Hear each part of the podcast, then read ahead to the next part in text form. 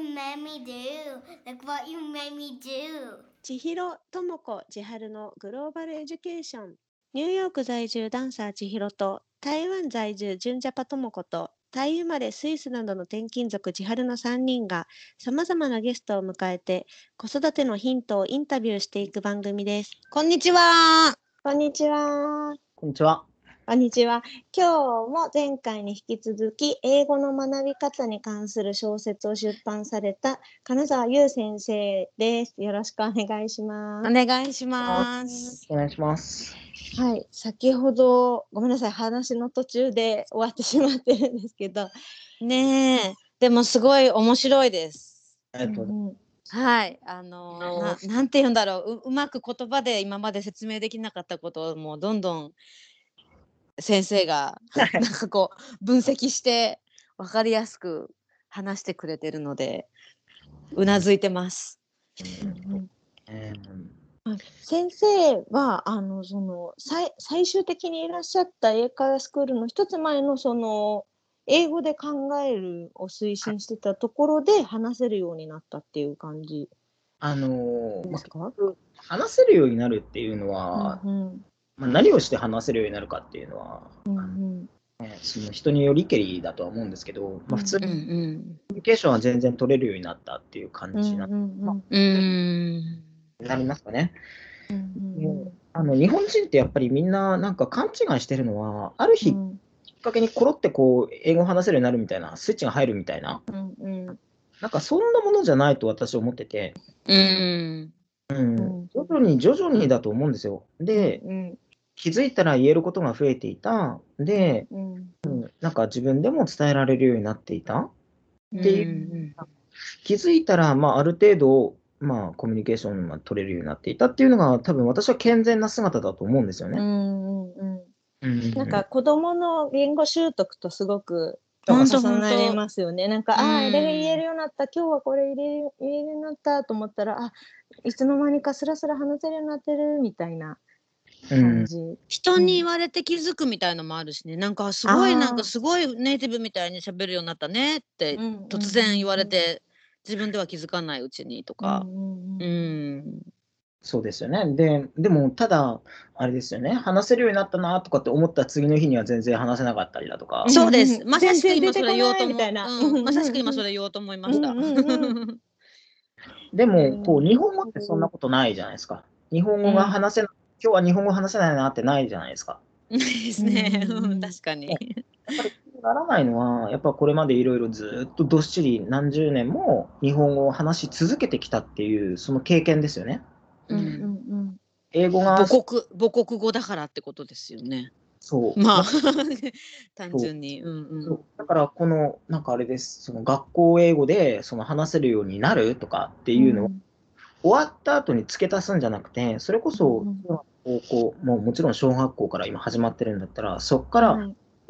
継続的に話せるように持っていくカリキュラムもを、な声になカリキュラムを作らないといけないんですよ。そうなんですようんね。うん。多分なんか千春ちゃんも言ってたけど、学私も学校の教育、えっ、とそのうん。義務教育の英語をやったことはもう何の後悔もないというか本当に感謝してて、うんうんそれが今でもすごい役に立ってるし生きてます。現地で英語を話して生活してて。うんうん。あれですね、文法の話ですよね。そうですね。あと単語をとにかくその動詞を覚えろとか、単語を覚えろとか、やっぱりあのえっとその中高で英語の成績が悪いかったけど、で全然英語わかんなかったけどこっちに来たって生活してたから喋れるようになったっていう人と、中高の時に英語が学校の英語の勉強が得意でこっちに来て喋れるようになったっていう人の英語は差があるなって思います聞いてて。英会話だけでも。うん。うんうんその私はだから学校の勉強って、あの全然、あの無駄にはならないですし、うんはいうん私もインスタでは文法をやってるじゃないですか。うんうん文法ってすっごい大事なんですよ。うん。ううんん。うん。その文法を使って発案の練習をどこまでさせてるのか。うんうん。うん。じゃあ、うんね、うん、じゃあ今日現在進行形やりました。よし、じゃあお前そこであの現在進行形で10個ぐらい例文作ってあの声出せとかっていう指示がないわけうんうんうん確かにそうですね。だからうん使ってその文字に書いてあるものを日本語にきれいに訳してきたわけですから、うんうんうんうんだから使い方の問題ですよね。そうなんですよね。使う練習をしないですよね。うんうんあなんか使うっていうかなんか発信発信する側っていうか。だから、うんね声に出すっていうのは大事なんですけど、そうするとこう皆さん言うのは、えーでもあ英語を話す環境ないんだもんとかって言うわけですよ。うんうんいやいやいや、一人でやれよっていう話になって。えやっぱりじゃあ先生そのあのー意識ししましたか？英語にしが喋れるようになネイティブの人と話すようになって。うん。だってそんなネイティブずっと横にいるわけじゃないですから、結う局、ん一人でどれだけ発話したかっていうところになってくると思うんで、だから YouTube うがん独り言がいいよ、独り言がいいよってか、よのりこ先生もおっしゃってましたよね。うんうんうんうんイマジナリーフレンド。面白かったです。だからみこ先生のライブ。うん発話をする練習をどこかで取らないといけないんですけど、うん社会人になったら取れないんですよ。うん。あーでも確かに独り言め英語で独り言を言いたくなる時期ってありました私も。うん。もうとにかく英語で独り言を言ってそうん。の英語を発信することに慣れたいみたいなこっちで海外で生活し始めてちょっと経ったぐらいの時。だからそれを、まあね、千春さん、あの千尋さんみたいにあのできればいいんですけど、じゃあ、そこまでのモチベーションをみんな持てるかっていうと、持てないんいやー難しいです、うん。日本にいると。結局うん。海外に行っちゃえば、もう本当に喋れるようにならないと生きていけないから。ね。なんかもうあのこう虎のなんかこう親がこう穴に落とすじゃないけどうん。ねもうなん。かお水に落ちちゃったらおぼ溺れちゃうから泳げるようになん。なきゃいけないから泳げるようになるみたいな感じですよね。うん。ね、そうやってもう自分を追い込ん。だりとかもしてる人もいる。うん。それくらい私の中では言葉を話すって結局人間の本能なん。ですよ。だからまさしく。うん。うん。だからもう本当もう話すしかないっていうところに追い込まないと結局語学っていうのはうまくいかないわけで、うんまあ、確かに確かに。日本人全員にできるかって言ったら私の中ではできないんですね。そうですね。日本はまだそういう状況じゃないですもんね。うんそううんただあの結局それができるのっていうのはあの幼児なんですよ。う。うんんなるほ幼ど。うんうん、幼児ってずっと喋ってますよなんか。あの喋ってます。喋ってます。うんちょっと静かにしててって言っても喋って うんうん私が塾にいた時もやっぱ小学生ってやっぱずっと喋ってましたから。うんお前ちょっと喋りすぎなんだよとかって言っても、いや、なんどこがしゃべどこがうるさいの、どこがうるさいのみたいな。これだってって。うん、で、繰り返すんですよ、子供って。うんあで、私も子供の時、あの日本語で、まあ、好きな言葉結構繰り返したりとか、やっぱうんしてますし、あ。ああ、ありますよね。うんううんうん。ん同じネタで笑いを取ろうとなんか10回ぐらいしてくるみたいな。いやもう聞いたよみたいな。あるある。で、その言葉が使いたいだけでしょみたいなね、時あるよね。うんうんこ、おしっこ、おしっことかね、なんかそううんそうですね。好きですよね。うん好きなんですよ。で、結局おな、らとかね。そうそう。結局、そういう言葉って、そうやって繰り返し刻んでいくものなんですよね。うんうん。その独り言がいいよっていう理論も、結局、刻むことを刻むっていう話なんですよ。うん。だからあのーまあ、それを大人になって、社会人になって、で、ね、英語だけじゃないじゃないですか。日頃の仕事、うん育児もあるし、うん面倒もあるし、いろんなことを考えると、やっぱそこまでマインドが持てない。うんうん。なんかこれはやっぱり幼児期に持っていくのか、それとも学校で先生が強制させるのか、うんうんうん。うん。そこに学校の先生が気づいていますかっていう話なんですよ。うんうん。なるほど。うんでもこれ学うんうんあ、ごめんなさい。もしなる書かれてからちょっと時間経ってますよって先生おっしゃってましたけど、その間にあの中高の英語と、あ、まあ小学校もか、ちょっと国の制度的に変化あったと思うんですけど、何かこうプラスに変わったなって先生が思われてるところってありますか？いや、はっきり言って何も変わってないんじゃないか。おーうん、ね結局、ゴールが大学受験じゃないですか。うん、そうですね。うん評価するために結局あのやるわけで、で、学うん先生が何をしようが、あのうん塾行ったら結局、例えば学校の先生が英語で授業、 all English で授業したとするじゃないですか。うん、はい。うんえ結局同じ参考書を見るわけですよ、去年と。ううんん塾の先生、日本語で解説してるわけですよ。うんね、で、その前回のそのポッドキャストの方でもおっしゃられてましたけど、あのーね、学校の英語の、中学校の英語の教科書が all English になったと。うんうん。もう日本語の割合が全くなくなりましたとかって言っても、結局家帰って教科書ガイド見るわけでしょ。うんだから、何の変わりもないんじゃないですかっていう話、うんうんうんうんね、また単語帳買って、で、それ英語と日本語1対1で覚えて、で、それで点取って、で、そこで終わるわけですよね。じゃあ結局英作文か表現集、丸暗記かのどっちかになってくるわけですよね。うん。うん。うん。全く同じ道をまた通っていく子どもたちっていう感じってことですよね。うん。うん。やり方に悩むと思いますよ。うんうんうん。で、なんで話せるようにならないのかもわからないと思います。うん。うん。うん。うんなんか先生の小説とかのネットの「もしなる2」の方にも書いてあったと思うんですけど中高の子ってなんかこの勉強がこの成績が良ければ英語がそのうち話せるようになると思っている節がやっぱりあると思うのでなんかこうそこが、えー先生とかあとのりこ先生のあの娘さんのなほちゃんとかもこの前あのポッドキャストでお話しされてましたけどなんかやっぱり話せる人にしたらこうそのままじゃあの話せないと思うなって思っちゃうとやっぱりちょっとこうもどかしいというかそういう気持ちになるのかなってすごくおそうだよね。だってさ、うん。何歳でさ、やそこらで、英語って言われたら全部一緒のものとして捉えちゃうから、うん。なんかが学校のせ英語の先生がアメリカ人と英語でコミュニケーションできないって理解、うん。なんで？ってなるよね。英語の先生なのに英語話せないってどういうこと、って思う。うん。なんか混乱してしまう。うん。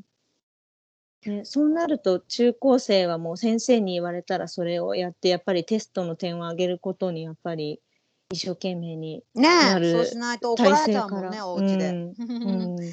でもそれでいい点数取ってても英語が喋れるようにはならないという。うん。不思不思議なジレンマ。うん、本当に千春ちゃんが納得できないのも本当にすごくわかる。だってなんで確かに確かに。話せないのか全然いや日でも分かってない。そうそうそう、うん。私もなんでこんな毎週毎日6年うん間中高で、でうん。今小学校からだからもっと長いでしょ、で大学まで、うん高校大学行ったらもっと長いでしょ、う。ん。こんなになんか人生の何時間も英語を勉強させられている生活をしてるのに、なんで日本人ってこんなに日本語が喋れないんだろうってもうすごくなんか私ももどかしい。英語。があごめんね、英語が、すごくなんかかもどかしいしもったいないなってすごく思そうです。う。うね。ん、ねそうだから、そのなんというか、今、その被っている悲悲劇というか、そのえ本当そのこの悲劇の、まあ、本質っていうのは、結局、努力もできないんですよ。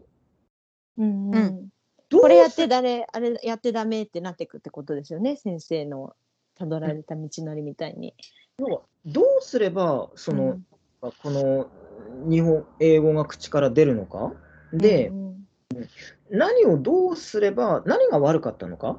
うん。これがわからないっていうのが一番うん。そうですよね。勉強の仕方がわからない、そういうこと。を、うんうん。うん。中学、高校で勉強の仕方で悩んだことってそんなにないんですよ。それはないですね。うん。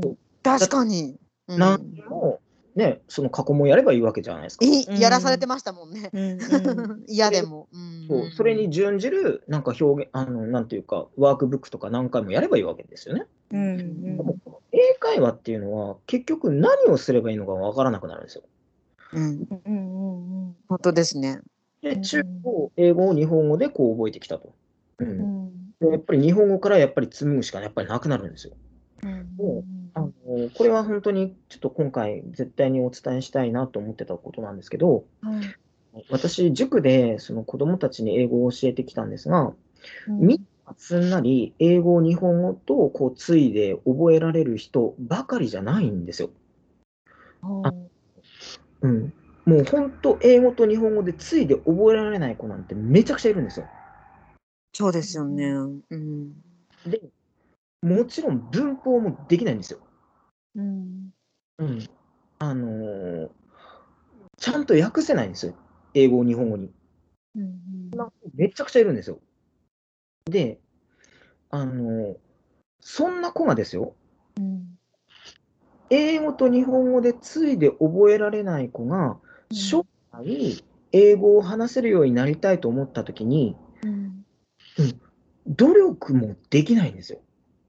うん文法もできない、単語も覚えられない、うん何もできないんですよ。うん気持ちはあるのに。6年英語学んでるのに。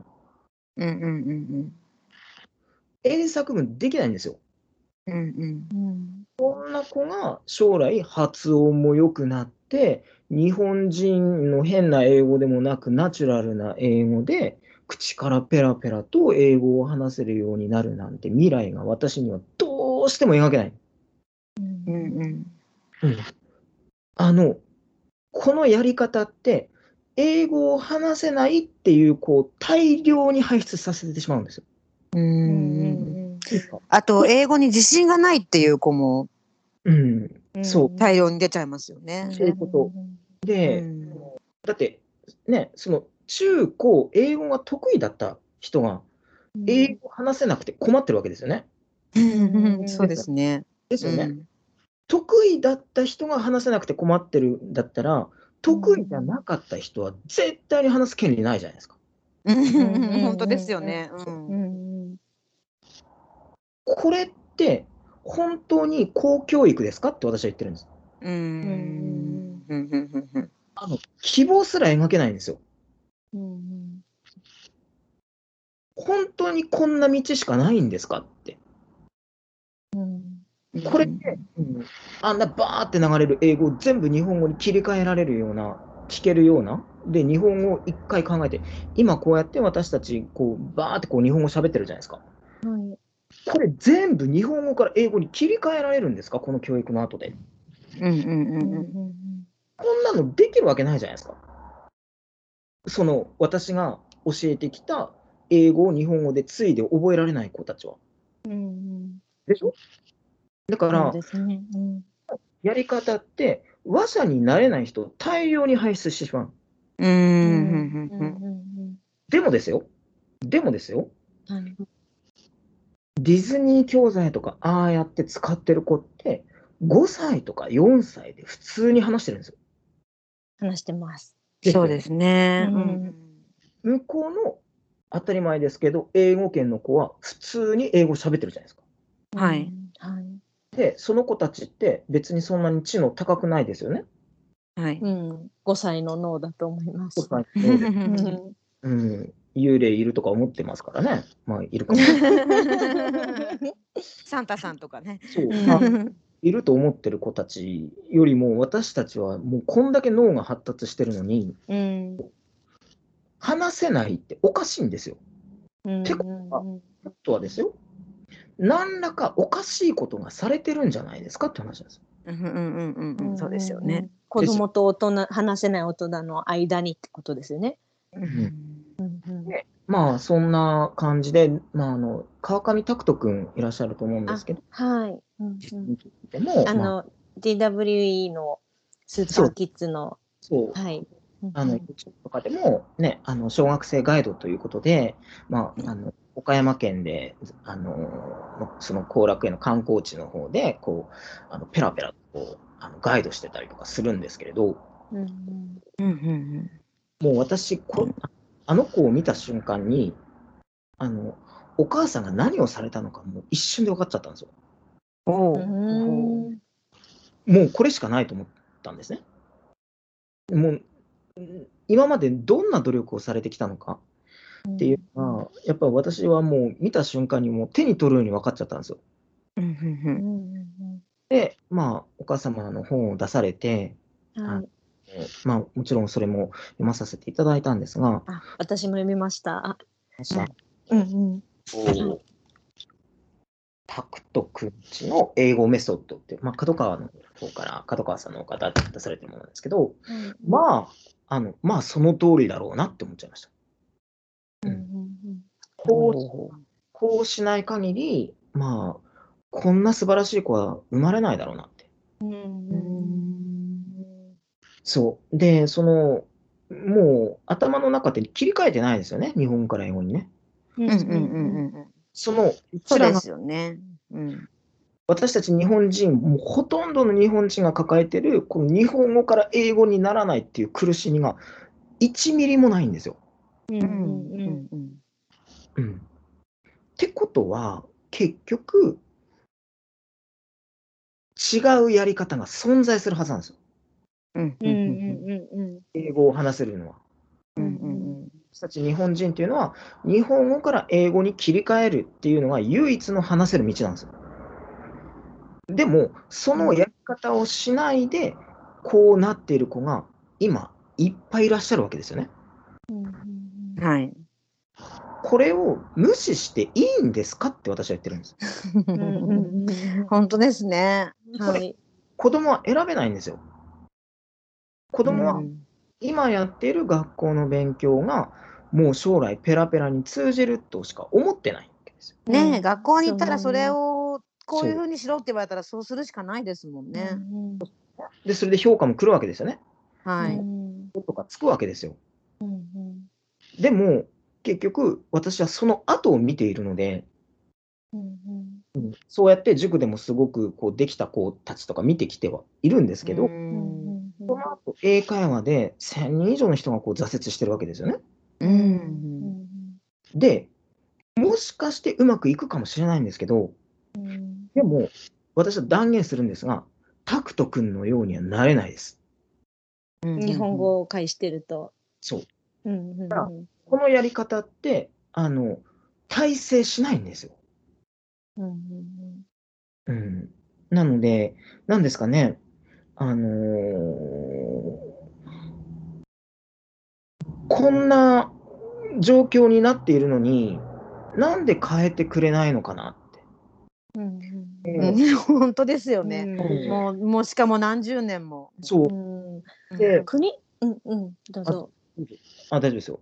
どうぞ。ああごめんなさい。いや国的にはこの前のそのあの授業を all English でやるとか小学校から始めたのでよし変えたこれで大丈夫って思ってるのかなっていうのがすごく逆に 嫌だなと思ってます。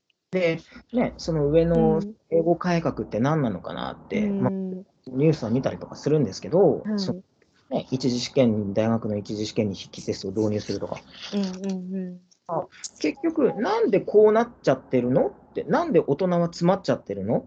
で、うん。なんでどれだけやってもアジア最下位レベルなの？っていう問題にちゃんと向き合っているとは私にはやっぱどうしても思えないんですよ。うんうんで、小3まで今落としてます、落としてますよね？英語のスタートを。はい。うんで、小3まで落として、じゃあね、その母国語形式でやるのかって。うんなったとしても、結局中学でまた同じことするわけですよね。はい。うんうんつながりがないわけですし、で、何より、まあ、もう小3でローマ字入れてる時点でなんなんか勘違いしてますよね。うんうんそうローマ字なんかわかりますよね。入れてるところありますよね。なんか聞いて英語をやってるよって聞いておみどれどれって言ったらあれそれローマ字じゃんみたいなことが、たまにあるって聞いたことあります。うんでもローマ字を、まあ、結局ね、そんな小3で教えてもいいのかなとか、うんまあ、もちろんそのタイピングとかもあるんだとは思うんですよ。うんうんうんうん先にねローマ字を覚えちゃうと発音とかにもちょっと支障が出るような気がしますよ。かなり出そうだよね。いや、ううんん、おうち英語やってる身でもやっぱりローマ字が怖すぎていやもう絶対に混乱するしなんかそうそうそう変なローことになるマ字のせんじゃないか、うん、なんか、うんうんあのローマ字読みを英語もローマ字読みをしちゃってそれで発音にすごいつまずく人もたくさんいるなって確かに今話聞いてて思いました。うんうんうん。うんローマ字私もそうだしって。うんうんうん。だってね K の後に A が来たら「か」になるけど英語だと A じゃない「あ」じゃないじゃんみたいな。うんだから、なんですかね、その、その英語の文字を国語で習うわけですよね。日本語で。松川陽子先生、あのフォニックスの第一人者の松川陽子先生がおっしゃってたんですけれど、はい。もうルビを振っちゃいけないと。おっしゃってまして、で、うんうんカタカナ読みしたらもうそれは英語じゃないっていうふうにあの、うん。おっしゃってたけど、うんうんうん。あのだからこう、ローマ字読みというか、カタカナ読みですよね。それをしちゃうと、あのやっぱりこう発音も悪くなっちゃいますし、うんうんでも学校はスペルを求めてくるわけですよね。はい。うん、で、それを小3とか小4でもやっていくんじゃないかなとは私は思うんですけど、あフォニックスをですか？いや、そのローマ字のスペル暗記とかで、うんうんねローマ字やるんだったら先にフォニックスやった方がいいですようん。ね。うん、フォニックスをやってほしい。だって、私私実はうんうんあのー最近フォニックスの存在を最近知ったんですよ。あ、そうなんだ。私もやばいでしょ？おうち英語を始めてから知りました。あ私も私も自分の子供にその日本語の子供用のあいうえおの YouTube も見せるし、うんうん英語の ABC とフォニックスも見せる、うんうんだから子供に英語の YouTube を見せようと思って2歳半なんですけど、うんうん今。うん。えっ、とでそれでその ABC の歌とかそういう感じのを検索してたら ABC フォニックスっていうのが出てきてフォニックスとは何ぞやって思いながら見てたら、その歌歌でその ABC 順にフォニックスを歌っていくみたいのがあって、ああフォニックスなるほどねみたいな。こなんでこれ私知らなかったんだろう。なんでこれをやりたかったなってすごい思いましした。ね、だから、まあ、その結局、音を結局そこまであの結構やっぱ軽視している教育ですから、た。うんうんうん。そうですね。まさに。うん。うん。日本人って文字文化じゃないですか。あの昔から読み書きができれば、そのうん。うん。読み書きをするっていうのが結局そのお勉強じゃないですか？なるほど、ん読みか、うんそうですね、うん読み書きですね、まさに。うんうんやっぱり文字文化でもう常用漢字とかも2000以上ありますから、うん外国人からすると、あのね、あのやっぱ日本人の漢字が書けないってこう人いっぱいいますよね。いっぱいいます。大変そうです。はい。漢字大変ってやっぱり私うもん昔英会話 で本当本当。そう。でも逆に私たちは音が拾えないんですよ。ああ、うん本当ですね。逆ですね。ひらがなうんうちの彼も言ってました。うちのフィアンセもひらがなを50文字覚えて、ああ覚えやっと覚えてきたと思ったら、次はカタカナが50個あって。そうそうその後は漢字が何千個ありますって言って、あもうもうちょっと読む方は無理かもしれないみたいな。うんうん何なんだ日本語はって言ってました。うん漢字書ける外国外国の方ってやっぱりね、すあのすごいなって私は思います、そうで。すよね。うん喋れる、うんあの日常会話ができる人は結構いるけど読み書きができる人は少ないですね、確かに。うんうんうんやっぱりね、あのこう文化がやっぱり違うわけですよね。うんそうですね。うんうんうん。まあ、あのーな何のくだりでしたっけ、ここ。えっとフォニックスのくだり。から。あーそう、だから、あのー結局、なんでこう日本人がここまで聞けない、話せないで苦しんでるか、うんその学校がちゃんと、まあ、結論を出してないですよね。うーん。ないのに、なんか手当たり次第に、じゃあ all English にしようかとかって、うんなそれこそ中学校の先生とかになんか英検級とかっていう、あの英検準1うんうんで、結局ね、学校の先生がその TOEIC 高得点取ったり、準1級取ったとしても、結局教えるの B 同士ですからね。うんうんうんうんうんうんななんかそこつながってるんですかって話ですよね。うんうんで、何よりも、いいですか、ここすごく大事なんですけど、うんはい。日本人はネイティブに習ってマンツーマン受けてるのに話せるようになってないんですよ。うんうんうん。うん。学うん先生が授業をし英語でやったところで何の変化があるんですか？うんうんうん まあもちろん all English にして、で、その日本語を排除するっていうコンセプトであればいい、まあそそれもわかるんですけど、でも生徒たちに単語帳を渡してるわけですよね。はい。英語を日本語にしろっていう指導をしてるわけですよね。うんうん。塾でも英語を日本語に直しなさいってテキストを使うわけですよね。はい。うん、じゃあこれ、なんていうか、すべて茶番になってませんかって。うん、なんでこうね、こう、あのー聞けない、話せないっていう日本人が大量に輩出されてるのか、そこにちゃんと答え出したんですかって。うんうん、で、私の見る限り出してないんですよ。出せてない、ね、みんな結局、あれだこれだって手当たり次第やってる。は、ね、インスタグラムとか見ても日本人は話せないとかなんとかいろいろこうやって投稿もダーってあるわけじゃないですか。うんうんで、みんなやり方は分かんないって言ってるわけなんですよ。うん私がインスタグラムでこう質問とかをさせていただいた時も、やっぱりみんなやり方分からないとか。うん路頭に迷ってますよね本当にやる気のある人が。うん、みんな中学、高校は受験のために流して、受験、受験の後、結局、今まで話す、聞けるを想定せずに学んできたわけなので、やり方に困るわけですよね。そこにビジネスの手が入ってきて、いや、あなた見るだけで話せるよ。いや、聞くだけで話せるようになるよ。いや、参加でとか。うん。で、こうやって YouTube 行ったりだとか、ね、いろいろ迷うわけじゃないですか。それに対して、学校の先生たちが何も言わないのが私にはもう何もやっぱりわからないです。うんだって学先先生も話せないからですかね。いや、だから、そうか、まあ、なんというか、私がやっぱり思うのは、中学校でこう6年必死にやったわけですよね。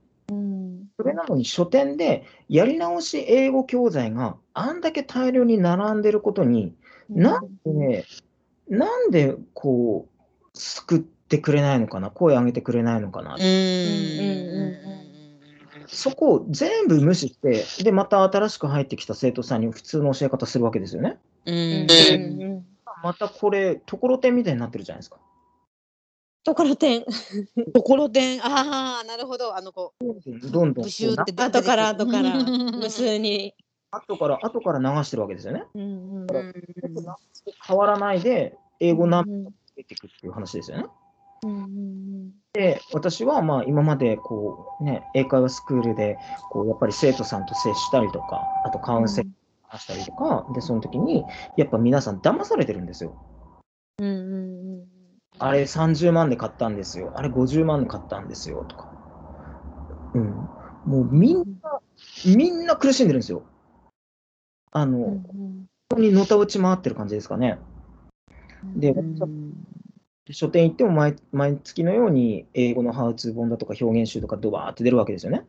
うんはいそれを買うわけですよね。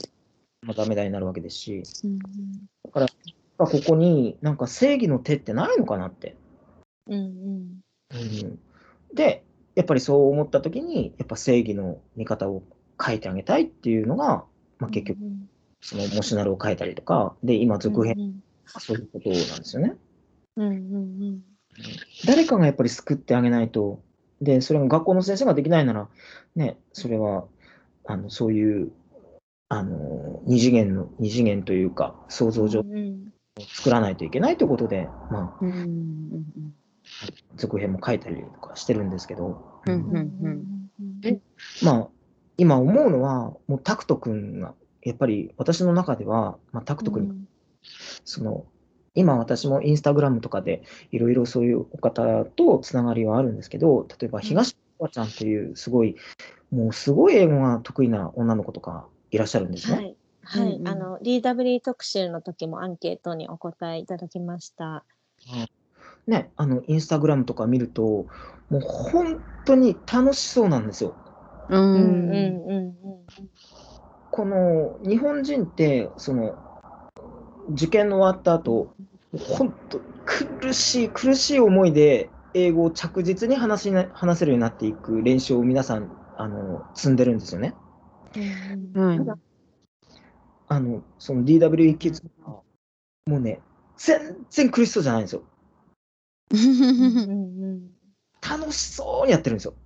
ねえ、うん。のりこ先生とも言ってたよね、それともこちゃんの英語が楽しいもの、英語でやることは楽しいものっていうイメージ。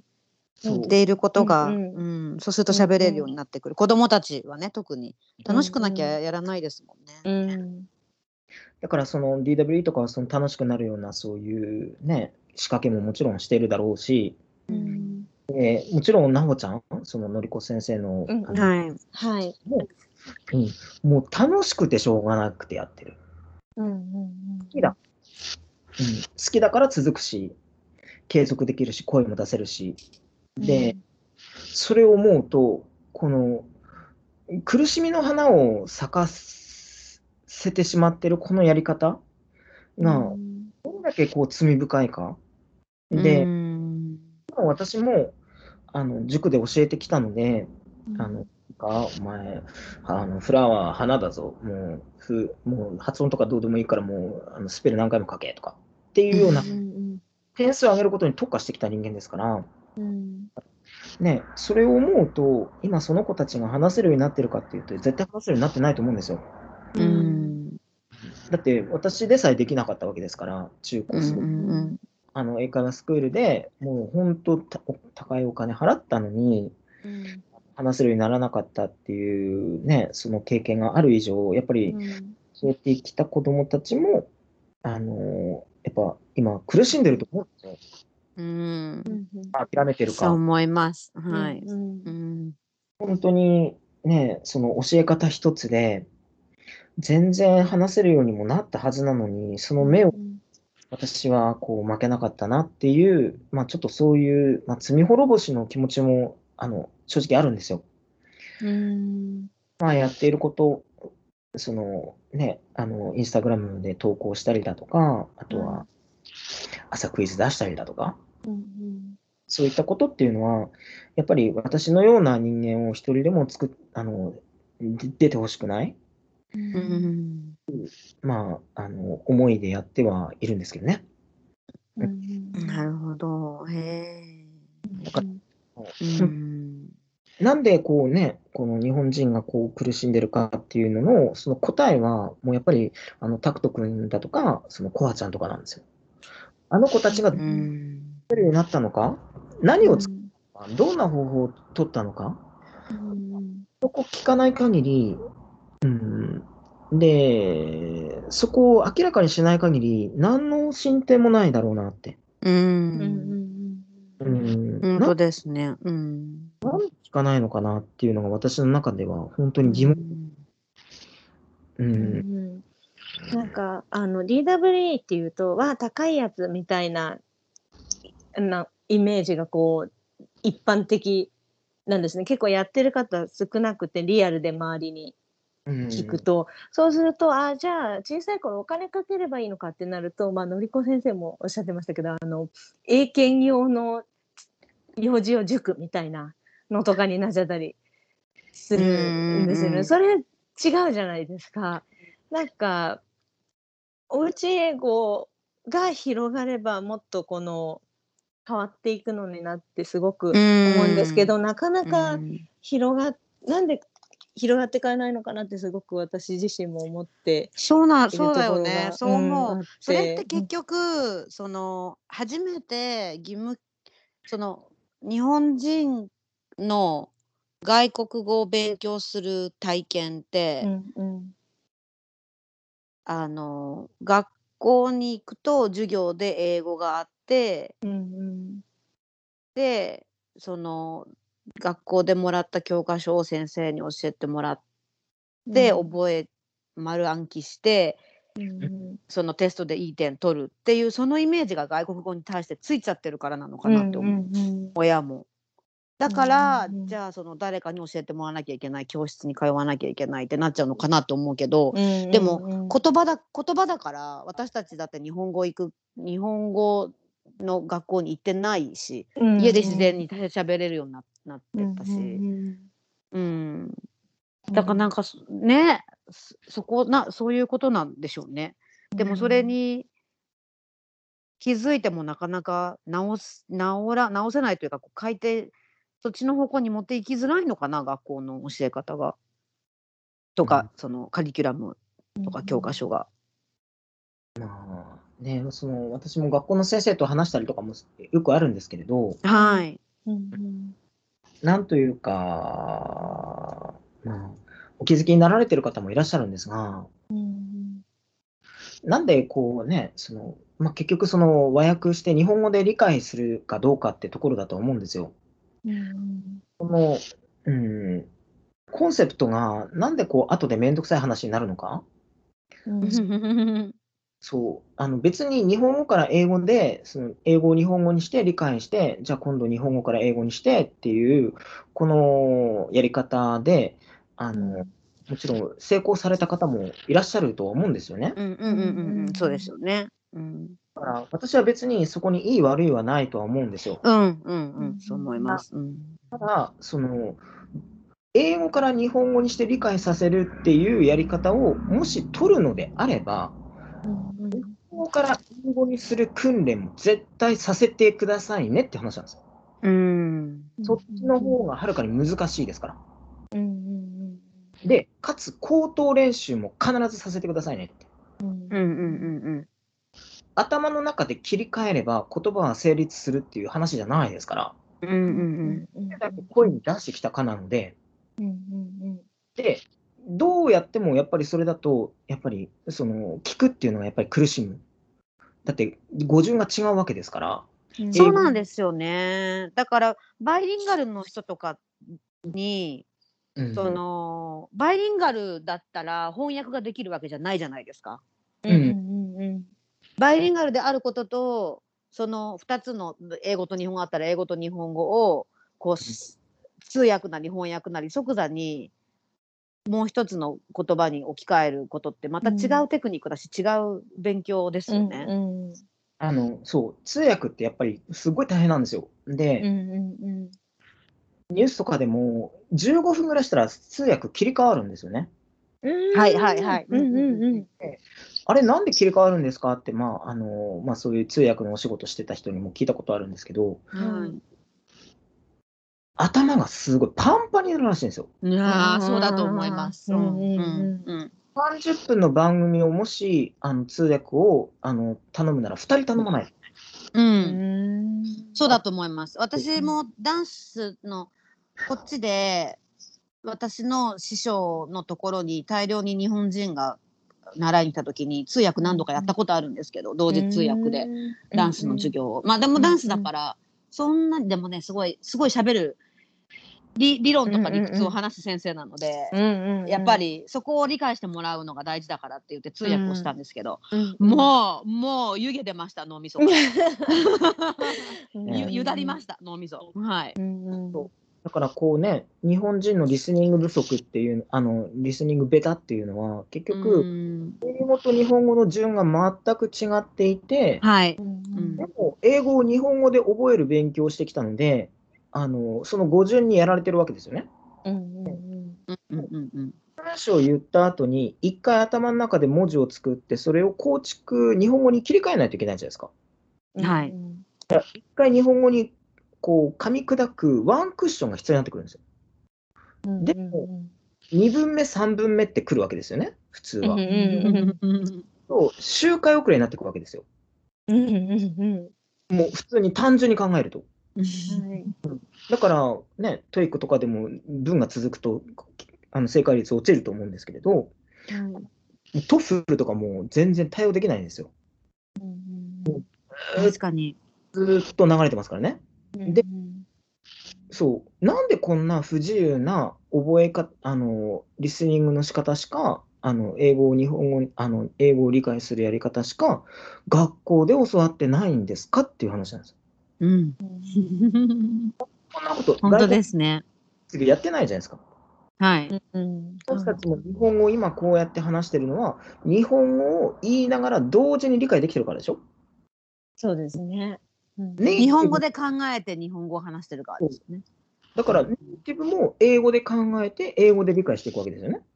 うんてうんうん英語で考えて、英語で理解していくっていう方法が必ず存在するはずなんですよ。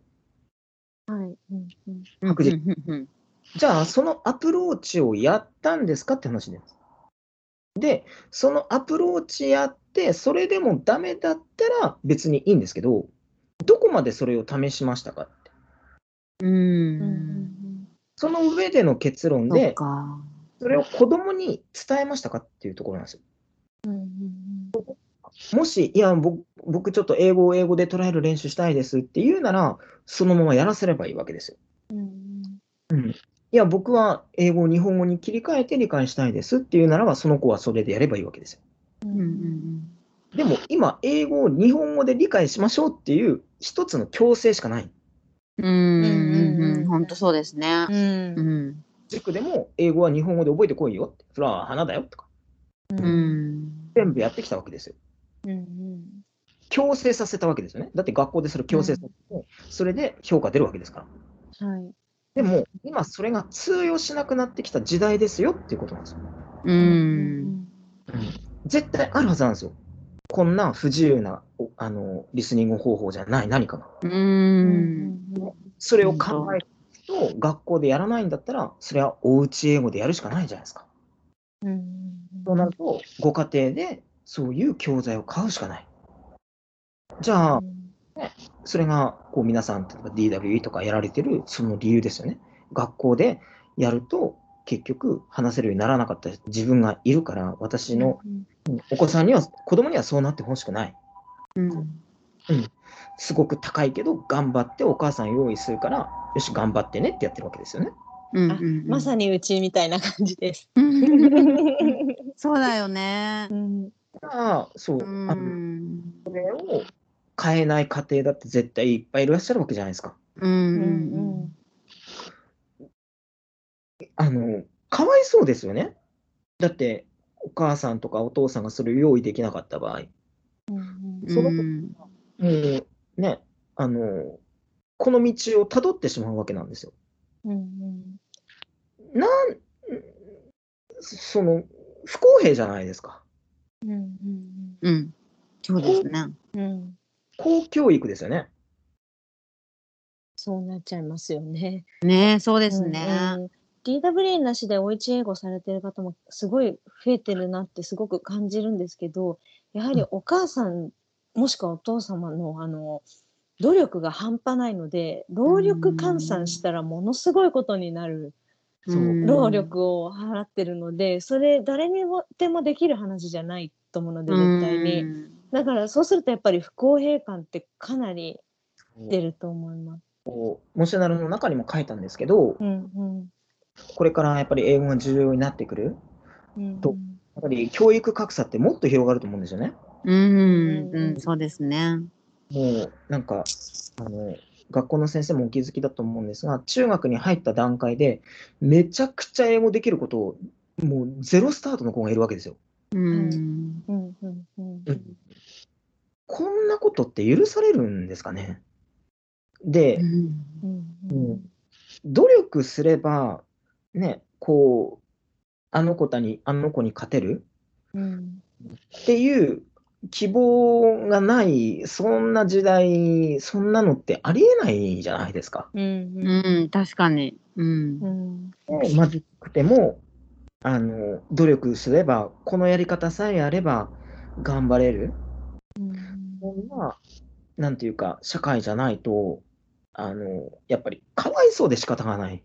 うんうんうん、そこで挫折してね、他のことにもこう、取り組まなくなっていってしまいそうですよね。そういう子も出てきてしまいそう。うん、だから英語以外でも。うん。なんかこの歪みというか、で、私がやっぱりこう見てきたんで、あの、本当に、すごいみんな頑張ってるんですよ、中学、高校生。ね、そうですよね。頑張ってるんですよ。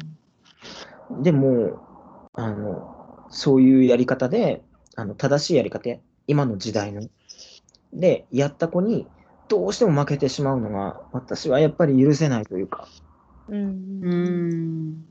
だから何が起きてるかだけはちょっと知ってほしい。うんうんうんうんうんうんなので、まあ、今私はこの「もしなる」を一人でも多くの人に読んでもらいたいっていう気持ちでうんうんうんうん今があるという感じですかね。なるほどう。んなるほど。うんうんもう私読んでなんだろう先生がおっしゃってたこういうなんで話せなかったのかっていうのが分かるような本がないっていうのをすごく感じて先生のこの「もしなる」って初めてそういう本に出会ってすごくあそういうことだったんだっていうのが分かったのがすごくすっきりしてなんだろう視界が晴れた感じをすごく受けて。そうでも本当えっ、とこれよ吉原さんじゃなくて吉原さんでいいですかね吉原り吉原隆子英語はい。英会話教室に本当ぜひ入りたいってすごく思っちゃうぐらい本当に救世主が必要って先生おっしゃってたけど本当にもう救世主だなっていう感じのあの言葉をいつもあのもしなるないでもこの龍子さんが話してるのですごく、すごくなんだろう救われる感じもしたしあのおうち英語に関してはあこのままでいいいいんだってすごくこのまま今のこのおうち英語のやり方でいいんだってすごく勇気をもらってうんそうたくさんの人に読んでほしいなってすごく思いました。うんおっしゃってくれそういうおっしゃってくれる方もね、本当に私の中で嬉しいんですよね。だから、うん、家庭の中で、まあ、結局言葉って、あの、あれなんですよ。あの、週に1回どっか教室行って、楽しく歌を歌ったら話せるようになるなんて、そんなわけじゃないんですよね。いや、うん本当そう思います。うん、本当そう思いうんます。使えば使うだけ喋れるようになってきますもんね。うんうんだから、そこにはやっぱりき、あの、まあ、声に出すっていうのがやっぱ必要ですし、ううんうんうん声には出せないんですよ。その前には、うん声に出す前には大量のインプットがないといけない。うんはい。ううんんうんうんうん。そのインプットをどうやってインプットするか。結局、あの、あれなんです。あの、言葉って、あの、2回線しか存在しないですから、文字二か、回戦。うん文字か音しかないんですよ。うんはいはいはい。言葉の表現方法は文字か音なんですよ。うんうんまず、音を拾う練習をどこまで取れるか。うんうん。だから、これを学校でやりましょうなんてもうありえないんですよ。うんうんうんうんうん。そうですね。うんまず量 量の部分でも学校の英語の時間じゃ足りないですよね。だから、うんそ学校の先生がどうすれば話せるようになるかとかって、授業でどうすればいいですかって、うん、もうそもそもその発想が違うんですよ。うんうんうんあの、無理ですって言ってるんです。うんうん。そんなもんじゃないですって。うんうん。うんこの先生は、もしもなんかうまくさせるっていう、するなら、うんあ必ずご家庭でこうしてください、これを聞いてきてくださいとかって、うんうんうん毎日の指示を出さない限り、何の、なんか過信されてらっしゃいます？あ先生にですか？先生がうん授業で話せるようにさせるにはとかって思ってる、思ってらっしゃうる。ん。あのそんな膨大な、膨大な量を聞いたりだとかしないといけない。そうしない限り、このあの目標は達せられないんですよ。うん。それ私留学してる時に言われたのと自分でもすごく思ったしで今あの自分の子供が英語と日本語と両方同時でげ母国語として学んでるのを見ててすごく思うんですけど、うん。やっぱりあのなんか私留学してる時に言われたのはなんだっけな。1000語だか2000語だかその脳の中に言葉のタンクがあってうんうん。その何千語かたそこにたまらないと溢れ出てこない。だからそれまではスラスラ出てくるようにならない。ででそれが留学の場合だったら大体3ヶ月、で、うん。私そのまあいろいろ自分の中のなんかこう17歳の葛藤とかもあり最初の3ヶ月全然話せなくって、でも周りはずーっと話しかけてくれるじゃないですか。それで、うんその話す自分のこうきっかけとかもあって話すようになって。うんだからすごくそのあのでプラス喋れなきゃ生きていけない。友達もできない。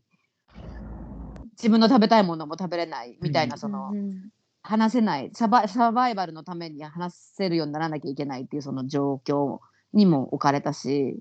うんでその前に中学3年間と高校1年と高2の夏だったから4年半ぐらいのその学校の英語の勉強がありだから私は自分がすごくそのそういうタイミングが全部良かったから話すあのある程度話せるようになって帰ってきたんだなってすごい今思いました。